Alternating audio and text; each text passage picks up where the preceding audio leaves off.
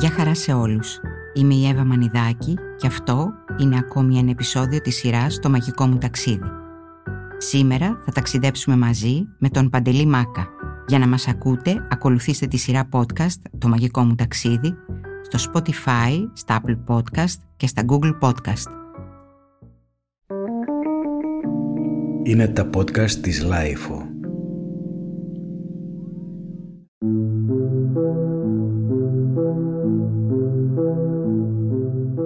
Το σημερινό podcast της σειράς «Το Μαγικό Μου Ταξίδι», καλεσμένος μας είναι ο Παντελής Μάκκας.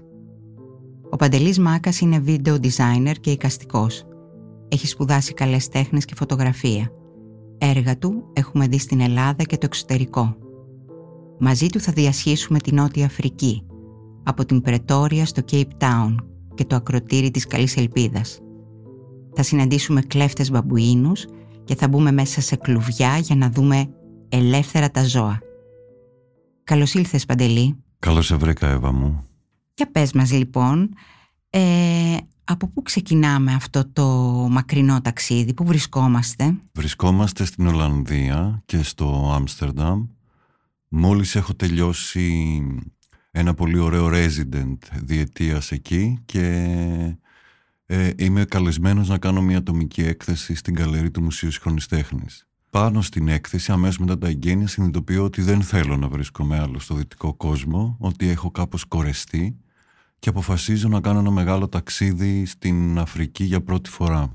Τι ωραία, πόσο καιρό πριν μιλάμε τώρα? Μιλάμε, το ταξίδι αυτό έγινε το δύο χιλιάδες εννιά, η απόφαση πάρθηκε το Σεπτέμβριο του δύο χιλιάδες εννιά και μετά από ενάμιση μήνα προετοιμασίας κατάφερα και έφυγα. Τι ωραία, σούπερ μου ακούγεται αυτό. Πάμε λοιπόν. Λοιπόν, είχα ένα φίλο στην Πρετόρια, οπότε αποφάσισα να πρώτος μου σταθμός να είναι η πρωτεύουσα της Νοτιού Αφρικής, η Πρετόρια, για να έχω κάπου ένα σταθμό. Γιατί από την αρχή η ιδέα ήταν να μείνω τουλάχιστον τρεις μήνες. Α, μεγάλο, μεγάλο τα... ταξίδι. Να μείνω τρεις μήνες και να προσπαθήσω να ταξιδέψω σε όλη την Νότια Αφρική.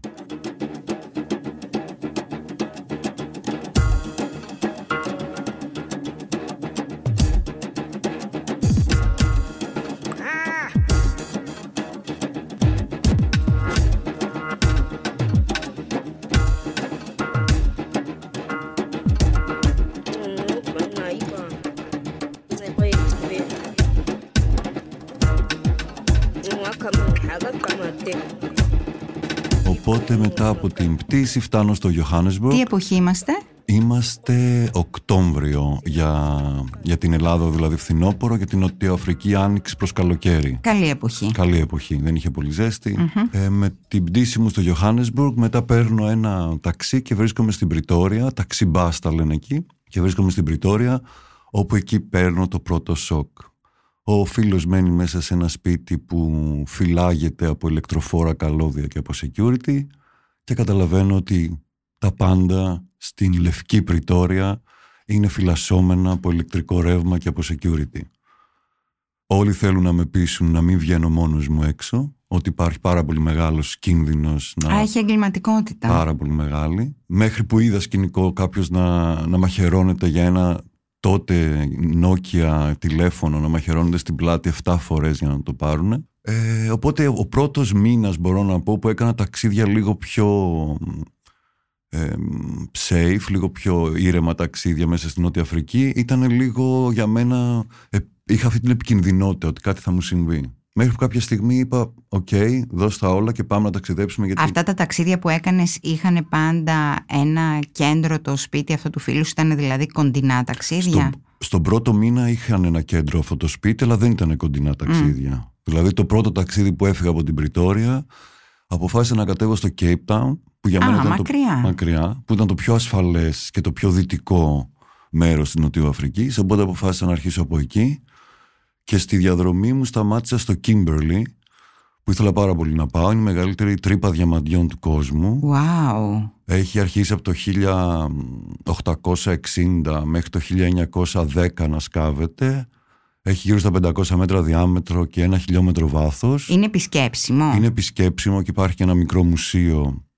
Εκεί βέβαια η τρύπα είναι γεμάτη με νερό αυτή τη στιγμή, οπότε δεν βλέπεις το βάθος, βλέπεις μόνο τη διάμετρο και όλη την πόλη που έχει χτιστεί γύρω-γύρω από αυτή την τρύπα. Ήταν όλοι αυτοί οι εργάτες που δουλεύαν εκεί. Και οπότε η πόλη έχει μείνει γύρω από μια τρύπα. Το οποίο αυτό μου έκανε πάρα πολύ μεγάλη εντύπωση. Ότι θέλω να δω μια πόλη που έχει βασιστεί πάνω σε μια τρύπα. Ναι, αλλά μια τρύπα που για να σκεφτούμε τι είχε. Είχε, νομίζω ότι μόνο σε, διάρκεια, σε διάρκεια τριάντα ετών βγάλανε περίπου τρεις χιλιάδες ε, κιλά διαμάντια. Και μετά συνέχισε μέχρι το ογδόντα να γίνεται η εξόρυξη διαμαντιών. Και από εκεί κατέβηκα προς το Cape Town. Αυτό το ταξίδι έγινε οδικός, ήταν... Αυτό το ταξίδι έγινε οδικό. Με ταξί. Όχι, με λεωφορεία, τα κτέλ τα δικά μας, αλλά εκεί έχουν κάποια λεωφορεία που είναι πιο μικρά, που χωράνε πιο λίγους ανθρώπους, μπαίνουν οκτώ οκτώ μέσα. Και έφτασα στο Cape Town κάπως έτσι. Και από εκεί ήθελα να πάω στο ακροτήρι της Καλής Ελπίδας. Βρίσκω ένα group το οποίο θα πήγαινε με ένα αυτοκίνητο, όχι τουριστικό group, φιλικό group. Και αποφασίζω να πάω πρώτη μου διαδρομή στα Table Mountains. Αυτά είναι τα βουνά μέσα στο Cape Town, τα οποία είναι, τα λένε Table γιατί είναι όλη τους η, η δόμηση σαν να τα έχει κόψει κάποιος με ένα μαχαίρι από πάνω και είναι απόλυτα επίπεδα που μπορείς να περπατήσεις πάνω στο βουνό και ξαφνικά βρίσκεσαι σε ένα τεράστιο βουνό που έχει πεδιάδα από πάνω. Οπότε ήταν πάρα πολύ εντυπωσιακό. Και από εκεί πάω προς το ακροτήρι της Καλής Ελπίδας, που εκεί είναι ένα εθνικό πάρκο. Για να μπεις, δηλαδή να φτάσεις στο ακροτήριο της Καλής Ελπίδας, εισέρχεσαι σε ένα εθνικό πάρκο, το οποίο είναι γεμάτο μπαμπουίνους. Κανείς δεν με είχε προειδοποιήσει για το τι σημαίνει αυτό το ζώο. Δεν είχα ιδέα. Οπότε είμαστε σε ένα αμαξάκι, τέσσερα άτομα. Εγώ κάθομαι στο πίσω κάθισμα, με το τσαντάκι μου, με τα πράγματά μου μέσα. Και μπαίνει ένας μπαμπουίνος από το παράθυρο, το δεξί, κλέβει όλη μου την τσάντα και βγαίνει το παράθυρο το αριστερό. Τόσο γρήγορα δεν προλάβαμε να κάνουμε τίποτα. Η τσάντα βρέθηκε και λείπαν όλα τα φαγόσιμα. Και μετά καταλαβαίνω. Καταπληκτικό. Καταπληκτικό. Εκεί οι μπαμπουίνοι προσπαθούν να έχουν μάθει ότι κλέβουν από τους ανθρώπους για να φάνε. Οπότε πηγαίνουν στους τουρίστες και τους κλέβουν τις τσάντες και παίρνουν μόνο τα φαγόσιμα. Δεν τους ενδιαφέρει τίποτε άλλο. Πολύ ωραίο είναι αυτό. Πάρα πολύ ωραίο ήταν. Να φτάσεις τόσο κοντά με ένα τόσο άγριο ζώο.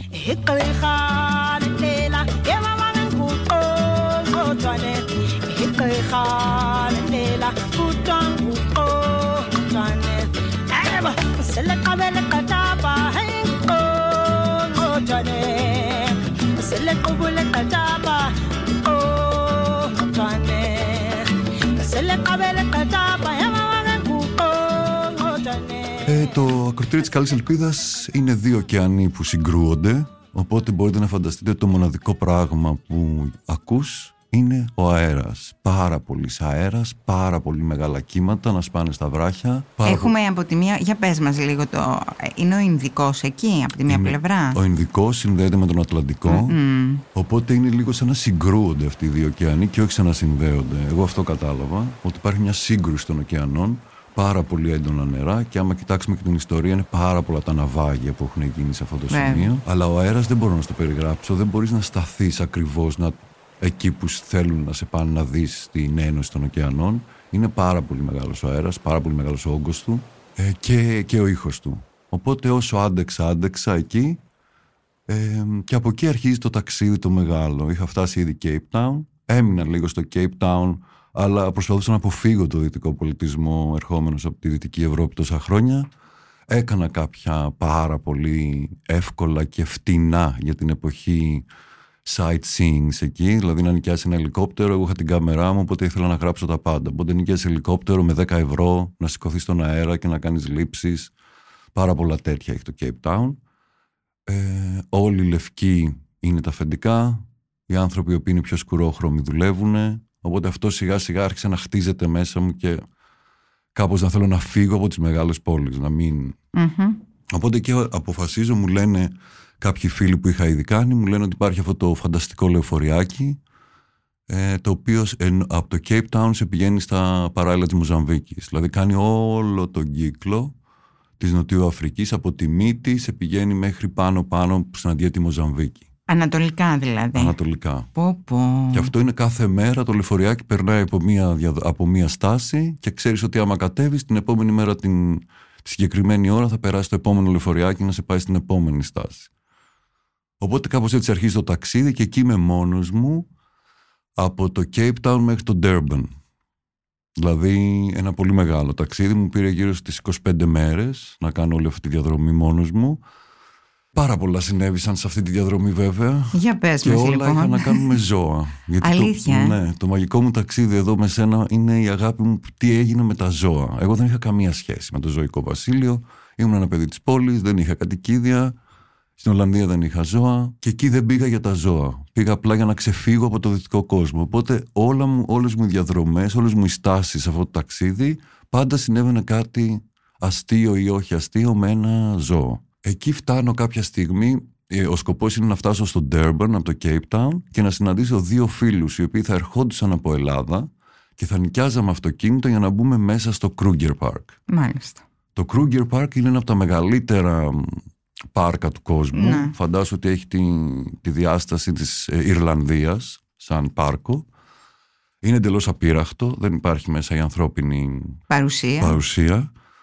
Οπότε θα σε πάω κατευθείαν εκεί και μετά ίσως γυρίσουμε λίγο πίσω, γιατί αυτό έχει πάρα πολύ ενδιαφέρον. Οπότε φτάνουμε στο Kruger Park και το Kruger Park ανήκει μέσα σε μια ζώνη που λέγεται Ζουλουλάντ. Που με το που ακούς το Ζούλου, όλοι σκεφτόμαστε, εγώ τουλάχιστον, από αυτά που είχα δει από τις ταινίες, Ζουλού, καμία σχέση. Είναι μια πάρα πολύ όμορφη περιοχή με πάρα πολύ ωραίους ανθρώπους, οι οποίοι κάπως φυλάνε γύρω-γύρω το πάρκο. Αυτό είναι το Ζούλουλαντ. Δεν μπορούν να κάνουν κάτι για να βγάλουν λεφτά. Οπότε τα πραγματικά λεφτά έρχονται από τον τουρισμό σε σχέση με το πάρκο. Και εμείς δεν μας είχε κάποιος ενημερώσει ότι πρέπει σε αυτό το πάρκο να μπούμε με ειδικά αυτοκίνητα, πάρα πολύ μεγάλα, Ες Γιου Βις, προστατευμένα. Οπότε έχουμε νοικιάσει ένα Fiat Punto από το Durban, τρεις Έλληνες, και αποφασίζουμε να μπούμε μέσα σε αυτό το Kruger Park που δεν μας λένε τίποτα ούτε στην είσοδο.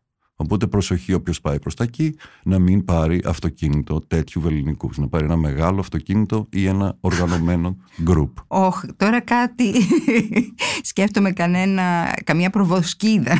Προβοσκίδα είναι το λιγότερο, γιατί oh. όλοι μας λέγανε εκεί ότι θα να συναντήσετε τα πέντε μεγάλα ζώα του πάρκου. Τα οποία είναι ο ελέφαντας, ο ρινόκερος. Ναι, αυτό σκεφτόμουν, την προβοσκίδα και το πούντο μαζί να κάνουν παρέα. Για να το, ακούσουμε. Το πιο, το πιο επικίνδυνο ζώο από όλα, που εμείς δεν το ξέρουμε πολύ, είναι ο μαύρος, the black buffalo. Ο μαύρο, το μαύρο μπάφαλο. Το οποίο είναι τυφλό, δεν, έχει, δεν βλέπει καθόλου, οπότε επιτίθεται μόνο με την ακοή και έχει περίπου τη διάμετρο ενός Fiat Punto. Δηλαδή, όταν το είδαμε δίπλα μας σε απόσταση αναπνοής, ήταν όσο ήταν το αυτοκίνητό μας. Είναι τεράστιο ζώο. Βλέπουμε το, το ζώο. Η οδηγός, μια φίλη, Αντιγόνη, αποφασίζει κατευθείαν να σταματήσει το αυτοκίνητο και να μην μιλήσει κανείς.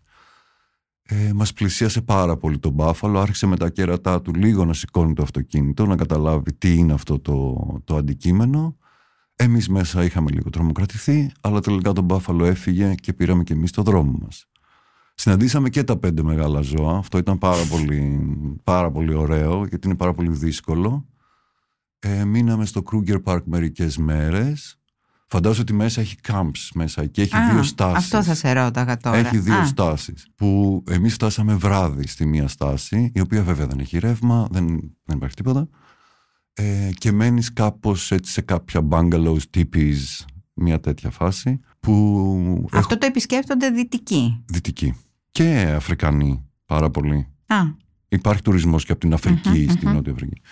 Και εκεί είχε πάρα πολύ πλάκα, γιατί εγώ δεν έχω καταλάβει που θα με βάλουν να μείνω. Είναι, είναι βράδυ, δεν υπάρχουν καθόλου καθόλου φώτα.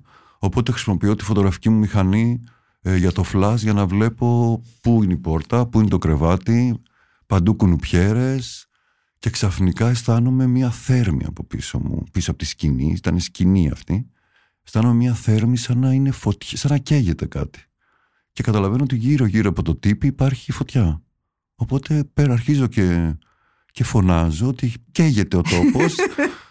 Και έρχονται κάποιοι άνθρωποι από το πάρκο και μου λένε: μην ανησυχείς, αυτό είναι το, η ασφάλεια για να μην έρθουν τα ζώα το βράδυ. Οπότε καταλαβαίνεις, εγώ δεν έκλεισα μάτι όλο το βράδυ, δεν μπορούσα να κοιμηθώ, έχοντας στο μυαλό μου ότι τα ζω, ότι ζεις βασικά μέσα στη ζούγκλα εκείνη τη στιγμή. Και το μόνο που σε προστατεύει από την άγρια ζωή είναι μια φωτιά, η οποία μπορεί να σβήσει, μπορεί, μπορεί, μπορεί.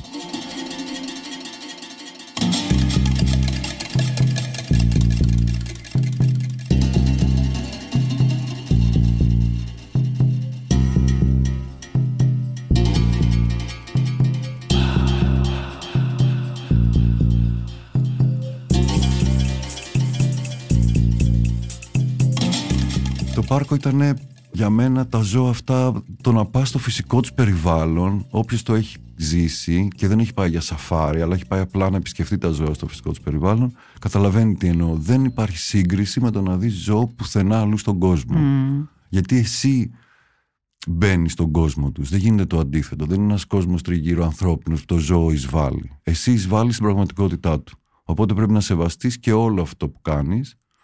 Στο πάρκο δεν υπάρχουν δρόμοι. Είναι χωματόδρομοι πάρα πολύ κακής ποιότητας. Χάλασε το πούντο. Ήρθανε, μας το φτιάξανε το πούντο και φύγαμε από το πάρκο. Και εγώ δεν ήθελα να φύγω με τίποτα από αυτήν την περιοχή. Γιατί εκεί θέλαμε να πάμε, να καταλήξουμε μάλλον σε μια φανταστική λίμνη που λέγεται Σεν Λούσια mm. και είναι στα σύνορα με τη Μοζαμβίκη. Και είναι η μοναδική λίμνη που είναι επισκέψιμη στον κόσμο με ποταμόπλιο που έχει άγρια ζωή. Ό,τι μπορείς να φανταστείς. Από... Α, οπότε μετά από το πάρκο πήγες και είδες ε, άλλα... Ναι, άλλα ζώα. Άλλα ζώα. Άλλα ζώα. Ε, πριν όμως πάω στην λίμνη Σεν Λούσια, αποφάσισα να μείνω λίγο παραπάνω στο Ζουλουλάντ ε, και μάλιστα έμεινα σε ένα χωριό που το λένε Μτζίνι. Α, ωραίο όνομα. Ναι, ναι, πολλά σύμφωνα στην αρχή. Το οποίο φαντάζομαι ότι. Το οποίο είναι κοντά στο πάρκο.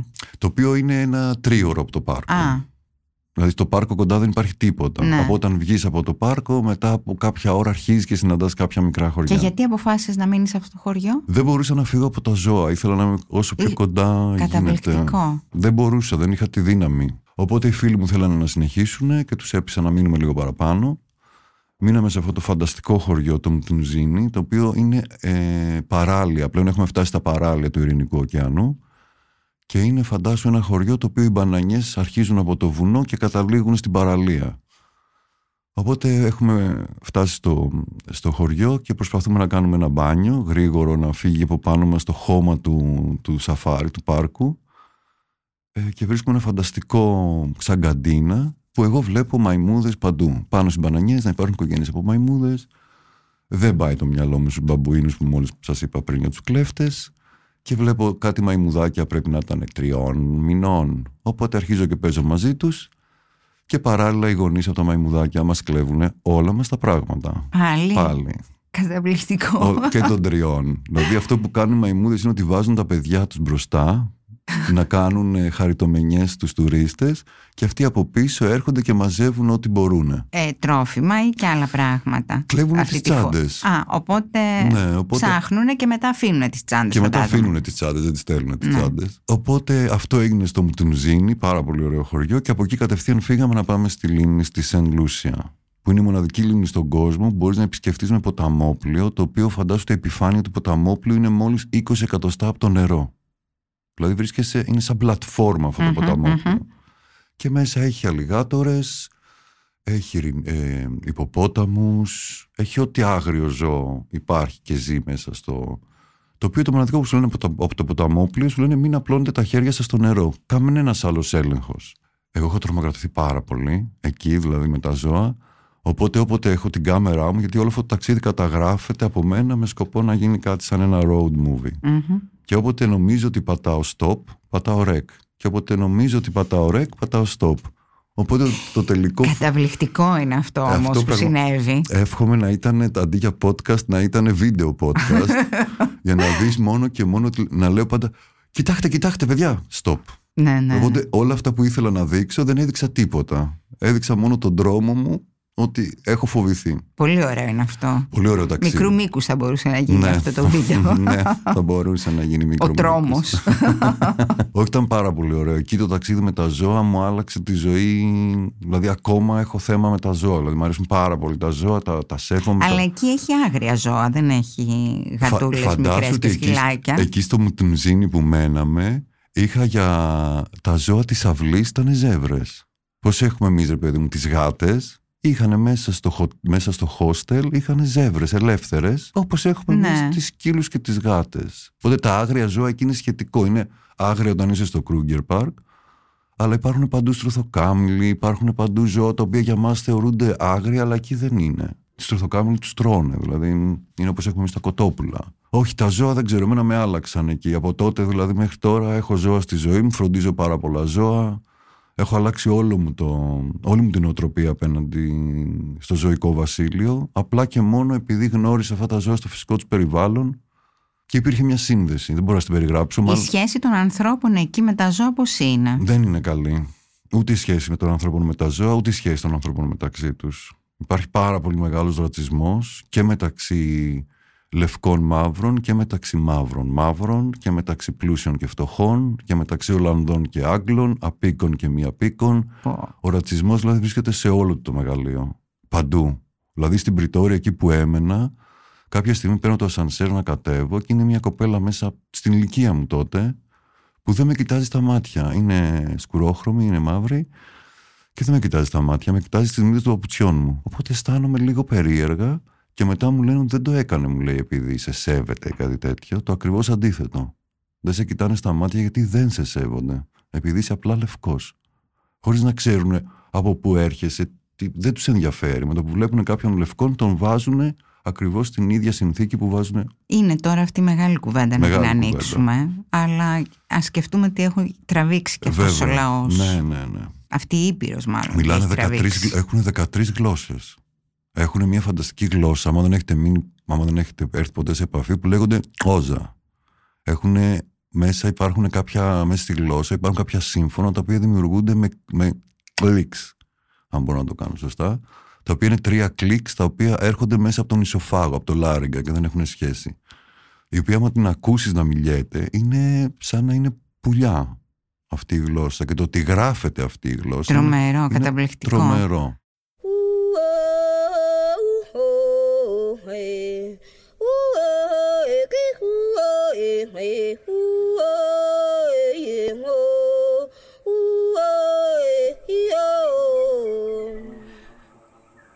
Bring me water. Bring me water, please, because I am thirsty for some humanity.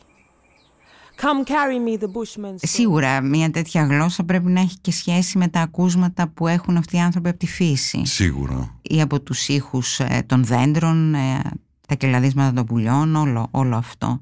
Στη διάρκεια αυτού του ταξιδιού ήταν κάτι που σε τρόμαξε. Ήταν κάτι που σε τρόμαξε είτε από τους ανθρώπους είτε από τα ζώα που λες ε, αχ Θεέ μου, θα σηκωθώ να φύγω. Ήτανε, ένιωσες ε, φόβο. Ναι, υπήρχε φόβος όταν... Ε...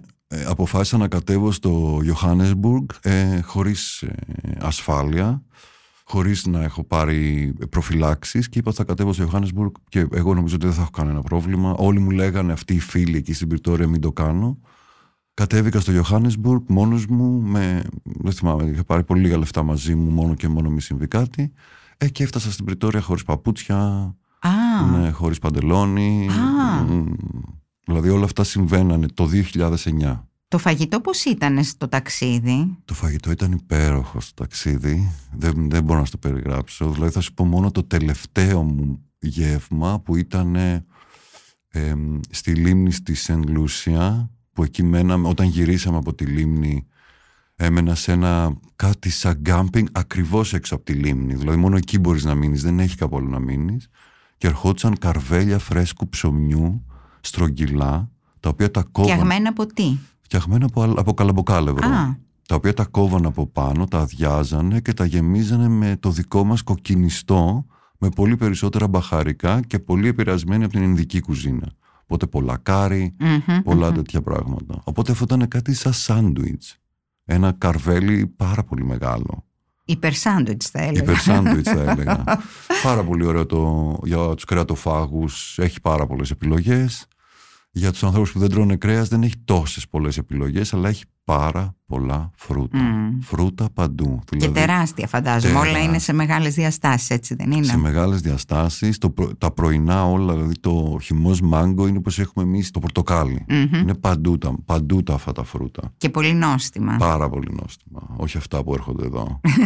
Οπότε εγώ τρεφόμουν κυρίως με, με φρούτα σε όλο το ταξίδι, το οποίο μου φαινόταν και κάτι ασφαλές. Εκτός όταν είσαι στις μεγάλες πόλεις που υπάρχουν όλες οι ευρωπαϊκές και δυτικές. Είχες παρέα κανένα βιβλίο ή μουσική, κάτι δηλαδή που θα έλεγες ότι σε συντρόφευε σε όλο αυτό το μεγάλο ταξίδι? Κοίταξε, παρέα μου πάντα στα ταξίδια εμένα είναι η κάμερα. Mm. Οπότε προσπαθώ πάντα να δημιουργώ ένα χαρακτήρα όταν ταξιδεύω, που βάζω τον εαυτό μου μέσα σε αυτό το χαρακτήρα και προσπαθώ να το αποτυπώσω σε εικόνα. Οπότε κάπως σαν να δημιουργώ ένα Παντελή Β, ο οποίος ζει αυτό το ταξίδι παράλληλα με τον Παντελή Α. Οπότε δεν μου λείπει η λογοτεχνία και το διάβασμα, μου λείπει πάντα η μουσική. Η μουσική είχα πάρα πολύ σε αυτό το ταξίδι και ο σκοπός ήταν να βρω εκεί μουσική που δεν γνωρίζω. Οπότε πήγαινα, τότε ήμασταν ακόμα, να σας υπενθυμίσω, στην εποχή λίγο των σι ντι. Και γνώρισα για καλλιτέχνες νοτιοαφρικάνους όπως η Μύριαμ Μακέμπα, που την ήξερα αλλά δεν την ήξερα. Δεν ήξερα τη δισκογραφία της, ήξερα απλά τα χιτάκια της. Και πάρα πολλά τραγούδια που τη... πήρα πάρα πολύ δισκογραφία από αυτό που σας είπα πριν, τη Ζουλουλάντ. Mm. Οι οποίοι αυτοί έχουν αρχίσει, οι Νοτιοαφρικάνοι μουσικά πάνε πάρα πολύ καλά και είχαν αρχίσει ήδη από τότε να κάνουν διασκευές στα παραδοσιακά τους. Πήγε σε κάποιο πανηγύρι, κάτι. Βέβαια, βέβαια. Εκεί στο Ζούλουλαντ που δεν μπορούσα να φύγω, αποφάσισα ότι θέλω να βοηθήσω όσο μπορώ αυτούς τους ανθρώπους, γιατί η γη είναι άγωνη. Οπότε το μοναδικό που κάνουν εκεί είναι γιορτές και πανηγύρια που μπορείς να πας και απλά να περάσεις καλά και να πληρώσεις οτιδήποτε αγοράσεις. Ναι. Ή... που αγοράσα πάρα πολλά από εκεί. Ήρθα πίσω με τρεις μπόα, αυτά τα φτερά των στρουθοκαμήλων. Mm. Και εκεί στο πανηγύρι είναι μια, ένα χωριό μέσα στο Ζουλουλάντ, το Ουτίντζι, το οποίο αυτό ζει από το να σε βάζεις σε ένα κλουβί. Έτσι βγάζουν, έχουν την οικονομία, τους σε βάζουν μέσα σε ένα κλουβί και βλέπεις τέσσερις η ώρα το πρωί το κυνηγητό ε, ενός κοπαδιού τσίτα για να φάνε μια αντιλόπη. Wow. Οπότε μπαίνεις εσύ, εσύ, εσύ στο κλουβί για να μην ενοχλήσεις καθόλου τα ζώα. Δηλαδή είναι ένα φορτηγό που έχει μια κλούβα από πίσω, μπαίνεις μέσα και μπαίνετε μέσα στη ζούγκλα. Κάπως έτσι φαντάστο, αλλά δεν είναι φορτηγό, είναι σταθερό το σημείο. Ξέρουν α, ακριβώς α, πού θα κυνηγήσουν, α, γιατί η... θεωρητικά η τσίτα είναι το πιο γρήγορο ζώο στον κόσμο. Δεν είναι αλήθεια. Το πιο γρήγορο ζώο στον κόσμο είναι η αντιλόπη. Αλλά η αντιλόπη δεν μπορεί να τρέξει σε επικλινές έδαφος. Μπορεί να τρέξει μόνο σε ευθεία πιο γρήγορα. Ότι υπάρχει ένα σημείο εκεί που κυνηγάνε η τσίτα, που το έδαφος είναι επικλινές, οπότε μπορούν πάρα πολύ oh, εύκολα oh. να στριμώξουν το ζώο. Μικρή την κακομοίρα κακομύρη... αντιλόπη. Έτσι έλεγα και εγώ. Οπότε αισθανόμουν και λίγο περίεργα να μπω σε ένα κλουβί, λίγο δυτικά, αλλά για να φτάσω μέχρι εκεί. Πρέπει να έχω δει γύρω στα δεκαπέντε εκατομμύρια αντιλόπες και καμία τσίτα. Οπότε σιγά σιγά καταλαβαίνεις ότι η τσίτα δεν είναι ένα ζώο, είναι ένα βασιλικό ζώο το οποίο δεν μπορείς με τίποτα να το δεις και καλά κάνεις και δεν μπορείς να το δεις. Ε, οπότε δεν σου κάνει κανένα, κανένα πρόβλημα ότι βλέπεις μία τσίτα, ε, όχι μία, έξι τσίτα να κυνηγάνε μία αντιλόπη. Και είναι και φανταστικό ο τρόπος που τη σκοτώνουν. Δεν υπάρχει καθόλου βασανισμός. Είναι μία και έξω. Εδώ τώρα τι εποχή είμαστε, γιατί έχει προχωρήσει ο καιρός, έτσι δεν είναι? Εδώ μπαίνουμε στο καλοκαίρι. Οπότε έχω αρχίσει και κολυμπάω πια και σε αυτές τις υπέροχες, απίστευτες παραλίες του Ινδικού ωκεανού. Δεν είναι επικίνδυνο? Έχουν πάρα πολύ ωραία οργάνωση. Είναι τεράστιες οι παραλίες, είναι κλεισμένα κομμάτια της παραλίας με δίχτυα. Α, έχουν ναι. όλες οι παραλίες ναυαγοσώστη. Απαγορεύεται διαροπάλου, απαγορεύεται να πας σε παραλία που δεν υπάρχει ναυαγοσώστης. Γιατί είναι επικίνδυνο. Έρχονται καρχαρίες. Mm-hmm. Έτυχε να βγει σήμα, σήμα για καρχαρία όταν ήμουν εκεί. Ο οποίος τον καρχαρία το βλέπουν πολύ μακριά, βγαίνει το σήμα και αδειάζει όλη η παραλία προς τα έξω. Τόσο Α, απλά. Τόσο απλά. Αλλά δεν πανικοβάλλεται κανείς με αυτό.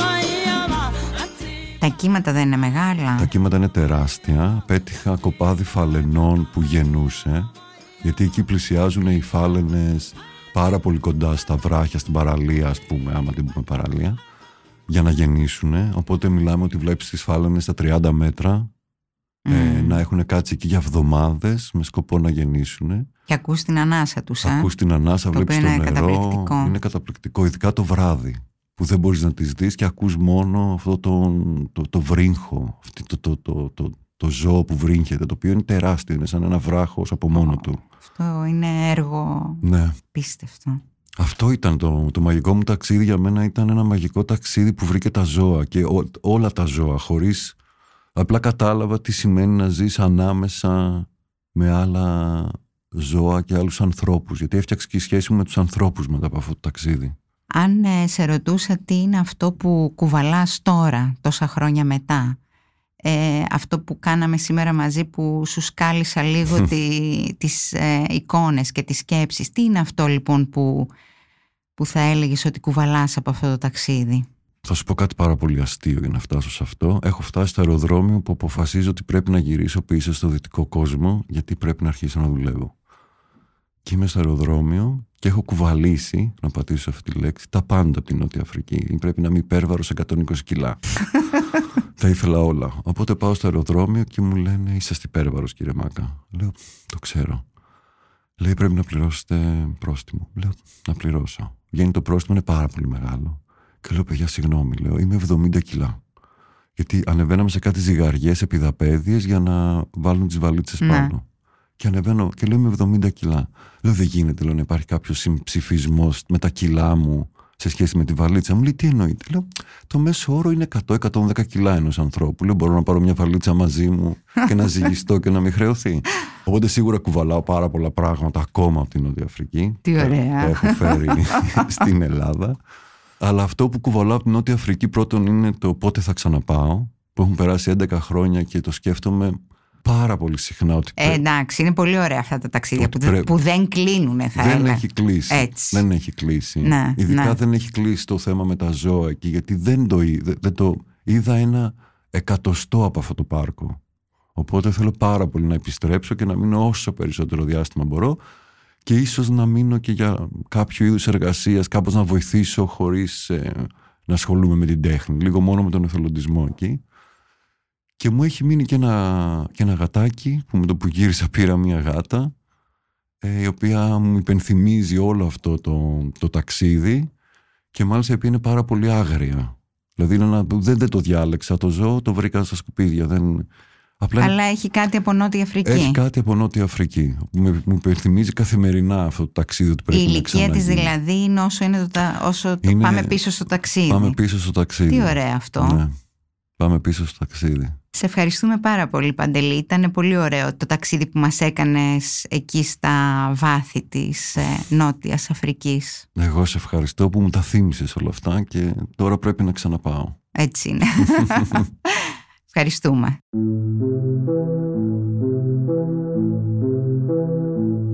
Είμαι η Εύα Μανιδάκη και ακούσατε ένα επεισόδιο της σειράς podcast «Το Μαγικό Μου Ταξίδι». Σημερινός καλεσμένος μας ήταν ο Παντελής Μάκκας και διασχίσαμε μαζί του την Νότια Αφρική. Για να μην χάνετε επεισόδιο, ακολουθήστε τη σειρά podcast «Το Μαγικό Μου Ταξίδι» στο Spotify, στα Apple Podcast και στα Google Podcast. Είναι τα podcast της λάιφο.